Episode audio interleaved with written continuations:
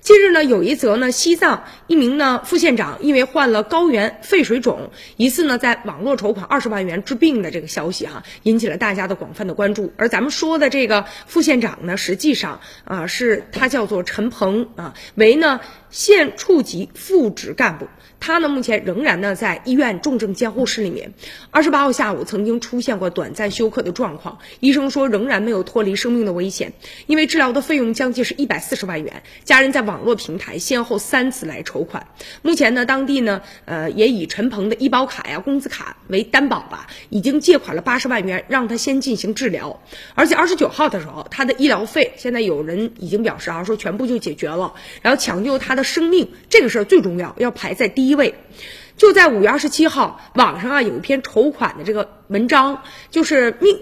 写文章的这个人呢，说是陈鹏的妻子叫文静，她呢就在这个文章当中就讲述了，说是啊她老公陈鹏因为呢。感冒，所以患上的高原肺水肿，期间呢三次转院，目前呢已经在重症监护室呢治疗了一个多月了啊。然后呢，他希望大家能伸出援手，帮一帮他，别让孩子啊就失去父亲了。文章中说，他们夫妻俩呀有一套房产，大约价值是三十七万元。呃，陈鹏呢有医保，但无商业的。这个保险家庭年收入为十万元，然后有十七个网友证明说他说这个确实是属实的，而且陈鹏在基层已经工作了十七年了。很多人看完之后吧，有一些表示啊，非常的同情和惋惜，但也有人不相信，就说怎么可能啊？说治病拿不出钱吗？但是呢，他的妻子讲了，说因为他们家一直生活不太富裕，过得也算还挺幸福吧，家里就几万块钱的存款。咱们客观想啊，一个家庭如果没病没灾的，这些钱应该。大问题不会有，但如果遇到一般的疾病呢，也还行。